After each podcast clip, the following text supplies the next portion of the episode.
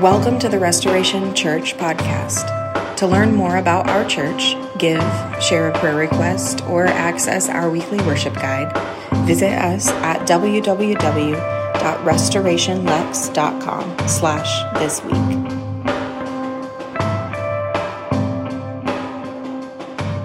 Um, so, something that you may not know about me is that for a brief few years in high school, I was a theater kid. And uh, it was just a couple of years. Uh, and I was in a couple of productions in high school. I, was, I did a show at the Children's Theater. Um, and I'd, I'd, never really say I was like the star of the show. I was usually the bit player in the background, um, a character actor, if you will. Uh, not really going very far. And I don't, you know, I look back on that time very fondly, but there was uh, something that always like stuck with me. This particular concept from theater that stuck with me decades even here later. And this is the idea. If you've been in theater, you know this. The idea of the fourth wall. Anybody know what the fourth wall is? The fourth wall is, if you don't know this, it's a concept in theater and film too, where there's sort of this invisible wall in between the audience and the stage or the screen, a wall that separates sort of the story that's happening from the reality out there. So if you're in a play or you see a movie that the actor or, or, the actors interact with the audience or start speaking to them, they, they say this is breaking the fourth wall. One of the most famous instances of this you can see on screen is Ferris Bueller, who talks to you during the movie. This is breaking the fourth wall. The, the line between what you're watching and who you are, where you are in reality, is being broken down. Suddenly, you're not just watching a story, you feel like you're in it, you feel like you're part of it. And I think about this, uh, this concept a lot when I think about the church, because when we start talking about the church, albeit unintentionally, we sometimes create this reality where there is a fourth wall, where there is sort of a line between what happens on the quote unquote stage with people, the professional Christians that come up here and lead everyone else, and the, you know the bystanders, the consumers, the lay people, the folks who come and receive and consume and then go about their lives, hopefully inspired or challenged to to, to live out what they saw and experienced on Sunday. That is until the next Sunday when there's a new presentation from the professional Christians for you to come and be inspired by. And it's, if it's not good, then by popular logic, there's probably a better presentation down the road you could find. One with lots more lights and bells and whistles. And for a sizable part of the American church, unfortunately, this is a reality. There is a fourth wall that separates the professional Christians from those who just come to church. And what we celebrate in Pentecost, this culmination of the church calendar together, what we celebrate today is that something radically, radically, radically different is true. Pentecost is the permanent breaking of the fourth wall the forever breaking of the wall that separates what we would consider the professionals from everybody else because the Holy Spirit has come and fallen not just on the elites, but on the ordinary people like us. I love the fact that the Holy Spirit fills and indwells and empowers the single mom that's working right now because she's got to work multiple jobs as the Pope the very same Spirit. Empowers in the very same way. It's not just for the elect few. It's not just for the spiritual elite. It's not just for the most talented. It's not for the most knowledgeable. It's not for the powerful. God has poured out His Spirit. What we celebrate today is He's poured out His Spirit on all of His sons and daughters. And because of that, that's what gives birth to the church, not just a few. What gives birth to this family that we call church is that you today, as you gather in Christ, you have the same spirit that raised Jesus from the dead dwelling in you. That's good news, isn't it? Isn't it? There's not the fourth wall here. You can talk back. It's good. And when we talk about this, it's not just, as we've said several times, it's not just an hour on Sunday, it's not just a, a service. We have seen a new kind of family be born. Jesus, when he uses this word church in Matthew 16 for the first time, it's the Greek word ecclesia, and it literally means the called out ones. In Jesus' day, this was not a, a religious word, but it was kind of a word that speaks to a gathering of people who come together for a particular purpose. Usually it's a, a purpose of civil or, uh, or political change. It is a people who assemble together. They are called out together, but they're not called out randomly. It wasn't just a religious crowd. This was a crowd who's called out beyond themselves, called out of where they were to gather for a particular purpose that was bigger than themselves. So in Acts 1, then, Jesus makes this clear to this church that he is giving birth. He says, Do not leave Jerusalem, but wait for the gift that my Father promised, which you have heard me speak about. For John baptized with water, but in a few days you will be baptized with the Holy Spirit. The church did not begin with strategy, it did not begin with a doctrinal debate. It began in this patient, persistent dependence. When Jesus says, go and, wait for what the Father promised, what I already spoke about, our lectionary t- uh, text this morning is when Jesus is introducing the Holy Spirit. And he introduces him, I think this is fascinating, as the advocate, parakletos. And what this means literally is someone who comes alongside you and speaks on your behalf. It's a legal term, like you're in court. God is described in spirit as one who literally stands beside us and speaks on our behalf. That is the spirit that Jesus promises. Later on in Acts 1, he says, But you will receive power when the Holy Spirit comes on you, and you will be my witnesses in Jerusalem and in all Judea and Samaria and to the ends of the earth. So it wasn't just the church that was being called out, it would be called to something as well. The gospel is always pushing us out beyond comfort. It's always pushing us out beyond our own abilities, always pushing us out to peoples and places that we've never known. But first, first, Jesus says to wait. They did not start with action, they started with patient, persistent dependence. This is five weeks after the resurrection.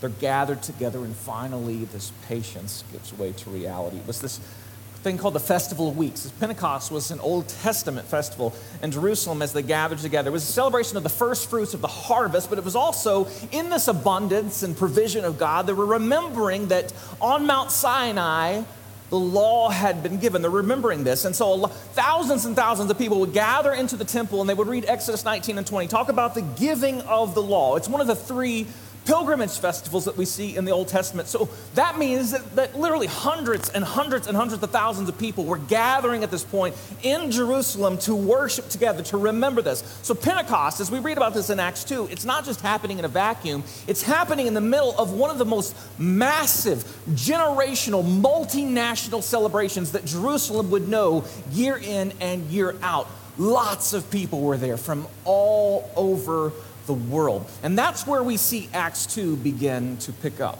Here's what it says When the day of Pentecost came, they were all together in one place. And suddenly, a sound like the blowing of a violent wind came from heaven and filled the whole house where they were sitting.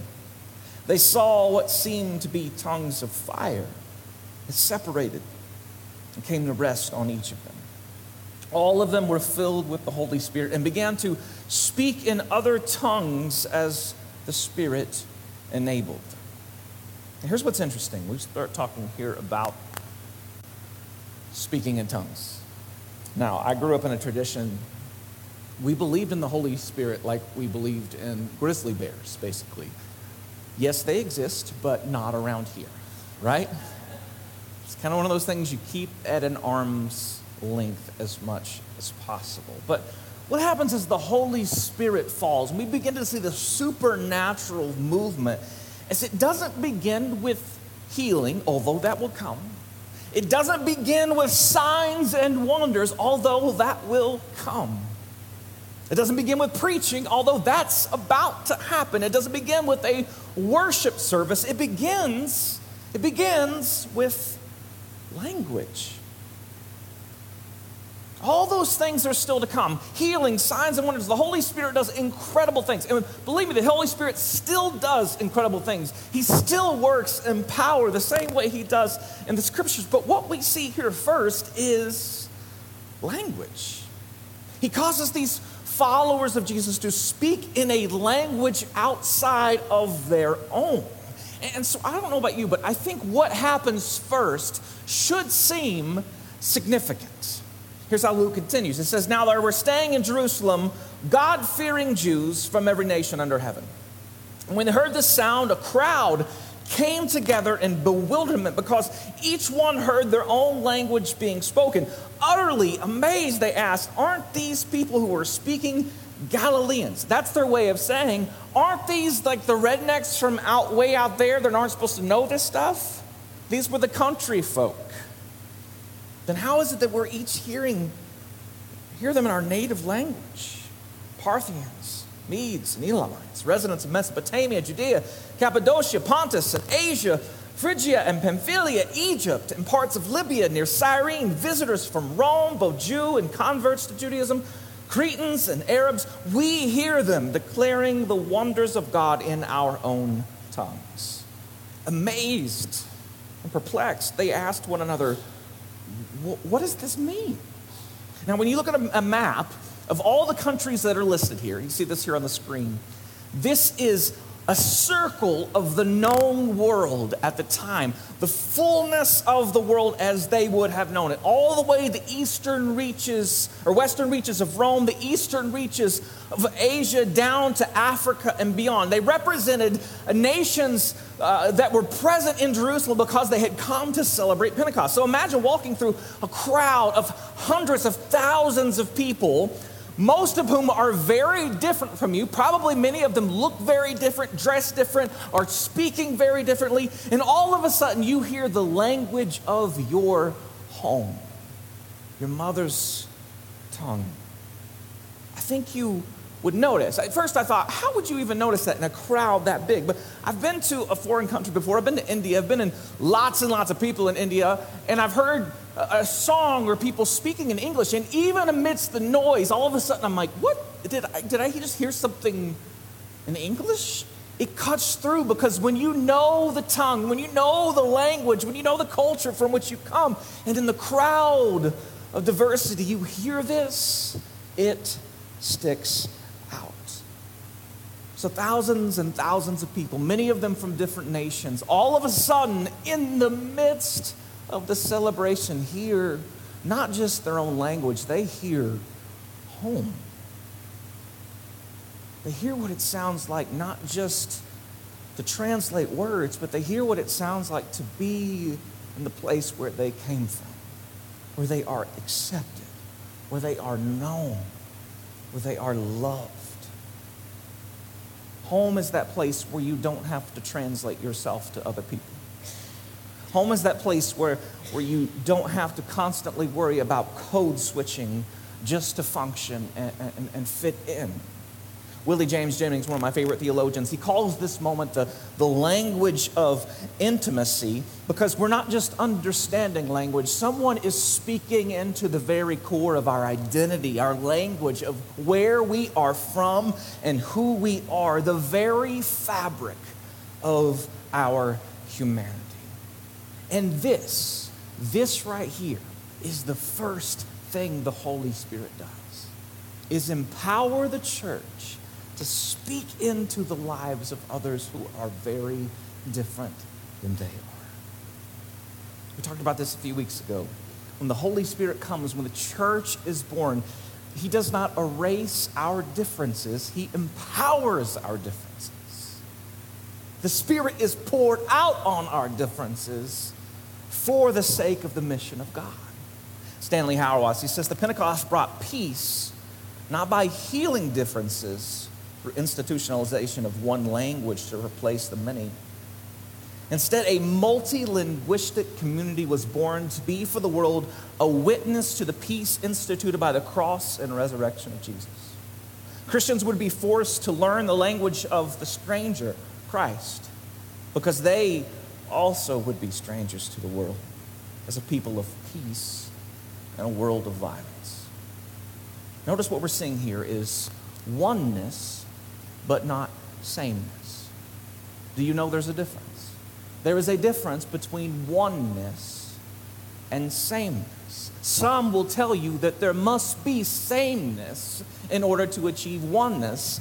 And all we have here is the whole counsel of God in the scriptures to say that that is not the case. God brings oneness in difference without forcing sameness. That's good news the same spirit, the same gospel, the same family of God, yet it is it's crossing boundaries. It is tearing down the walls between every tribe, every nation, and every people, and every language. This is an essential, essentially the, the continued incarnation of Christ into the world through his people. God took on flesh in Christ he became like us in every way. He, he experienced our reality, He experienced our language and stories, our pain. He offered His life up for us. And at Pentecost, what we see is that same heart moving outward, that same incarnation moving outward in the people of God. The people of Jesus, they start here, but they don't stay here. We are always moving outwards entering into the stories and the cultures and the languages of others. The gospel seen and heard in the lives of people who are not like us. And it's important to say that we do this not to dominate or to manipulate. Because our missionary past at times has been the use of language to take advantage of the use of language and culture to manipulate and dominate and even destroy other cultures. That, again, my friends, is not what we see in the scriptures. It's just not. What we see is the people of God moving into and celebrating the diversity of his creation not causing sameness, but celebrating oneness. We see this later. Paul echoes this in 1 Corinthians 9. I want to read this in the message. I think this is absolutely stunning. He says, Even though I'm free of the demands and expectations of everyone, I have voluntarily become a servant to any and all in order to reach a wide range of people religious, non religious, meticulous moralist, loose living immoralist, the defeated, the demoralized, whoever. I didn't take on their way of life. I kept my bearings in Christ, but I entered their world and tried to experience things from their point of view. I've become just about every sort of servant there is in my attempts to lead those I meet into a God saved life. I did all of this because of the message. I didn't just want to talk about it, I wanted to be in on it. I didn't just want to talk about these things, I want to live it out. I want to be a part of what God is doing. And so it's not just crossing these cultural boundaries, what we also see here in this moment socioeconomic and even multi generational boundaries being broken down. Peter, he begins to preach to the crowd, and he, he starts off by quoting from this prophecy from Joel chapter 2. It says, In the last days, God says, I will pour out my spirit on all people. Your sons and your daughters will prophesy. Your young men will see visions. Your old men will dream dreams. Even on my servants, both men and women, I will pour out my spirit in those days, and they will prophesy. See, in those times, women and servants had very little, if any, power at all. And the Holy Spirit is being poured out on those who have power and those who don't. And it's the same power. It's not levels of the Holy Spirit. He's being poured out on all people. One of the things I love about our church is that it's multi generational. It's not just a bunch of young people, it's not just a bunch of old people. I'm not pointing out who's old here. You're welcome. But there's intergenerational stories and experiences and wisdom and energy and excitement in all sorts of different ways. And what we see is that the Spirit is poured out not just on the young and the excited, but the old and the wise. Those who have lived these years and have the wisdom that us, us young folks, I say I'm young. Can I say I'm young? Us young folks really, really need. I'm not pushing it. No, that's not pushing it. I'm young. I am one of the young ones. I love that about our church, and I think it's what we see here in the scriptures. Stanley Hauerwas, again, he says, in, in former days, the Spirit was given to a few individuals, that is, prophets who've been empowered to speak God's truth. But now, because of the descent of the Spirit, all, even those who were previously voiceless and hopeless, would be enabled to speak up and speak out in God's name. Oh, I love that.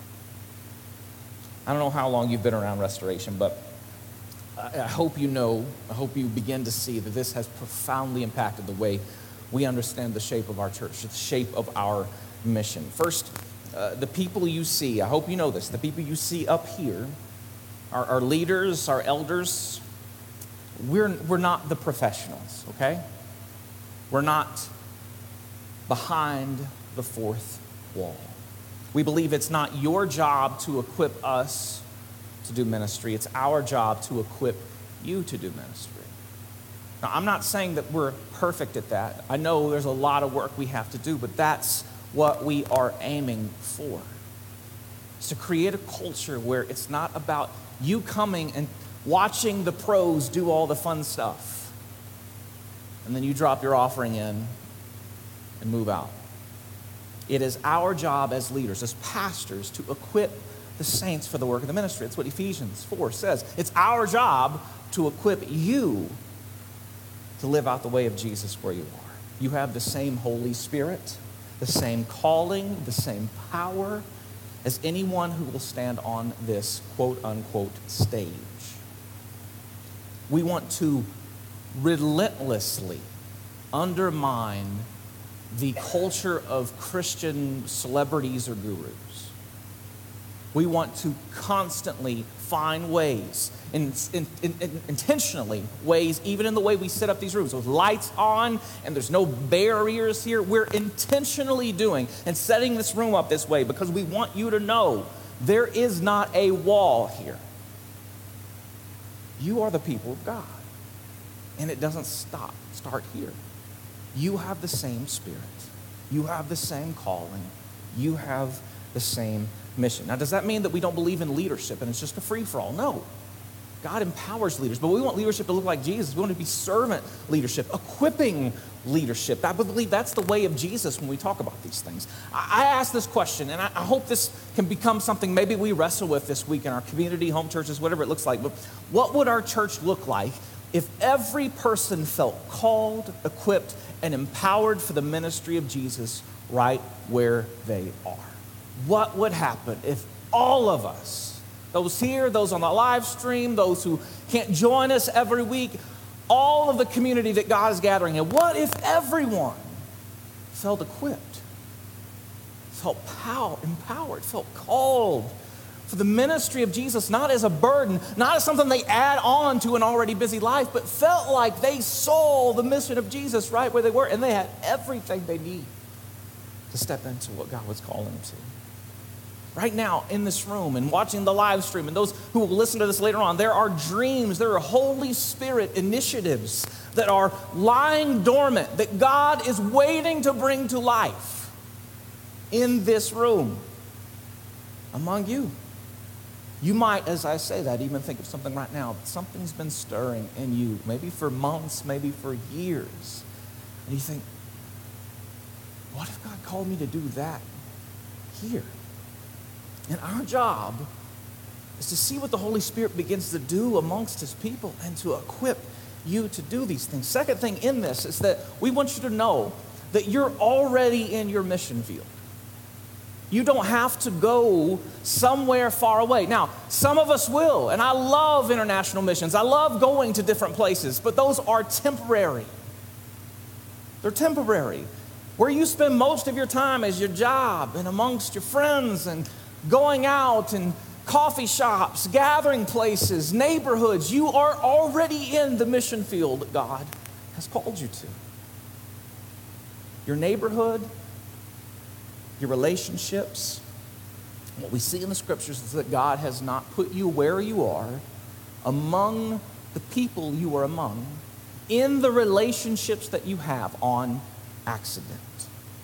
You are where you are on purpose. You know who you know on purpose. You are in the neighborhood, the apartment complex, where you are by the sovereignty of God.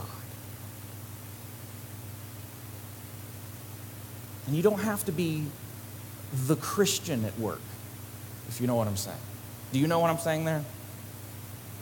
You ever worked with the Christian at work? I have.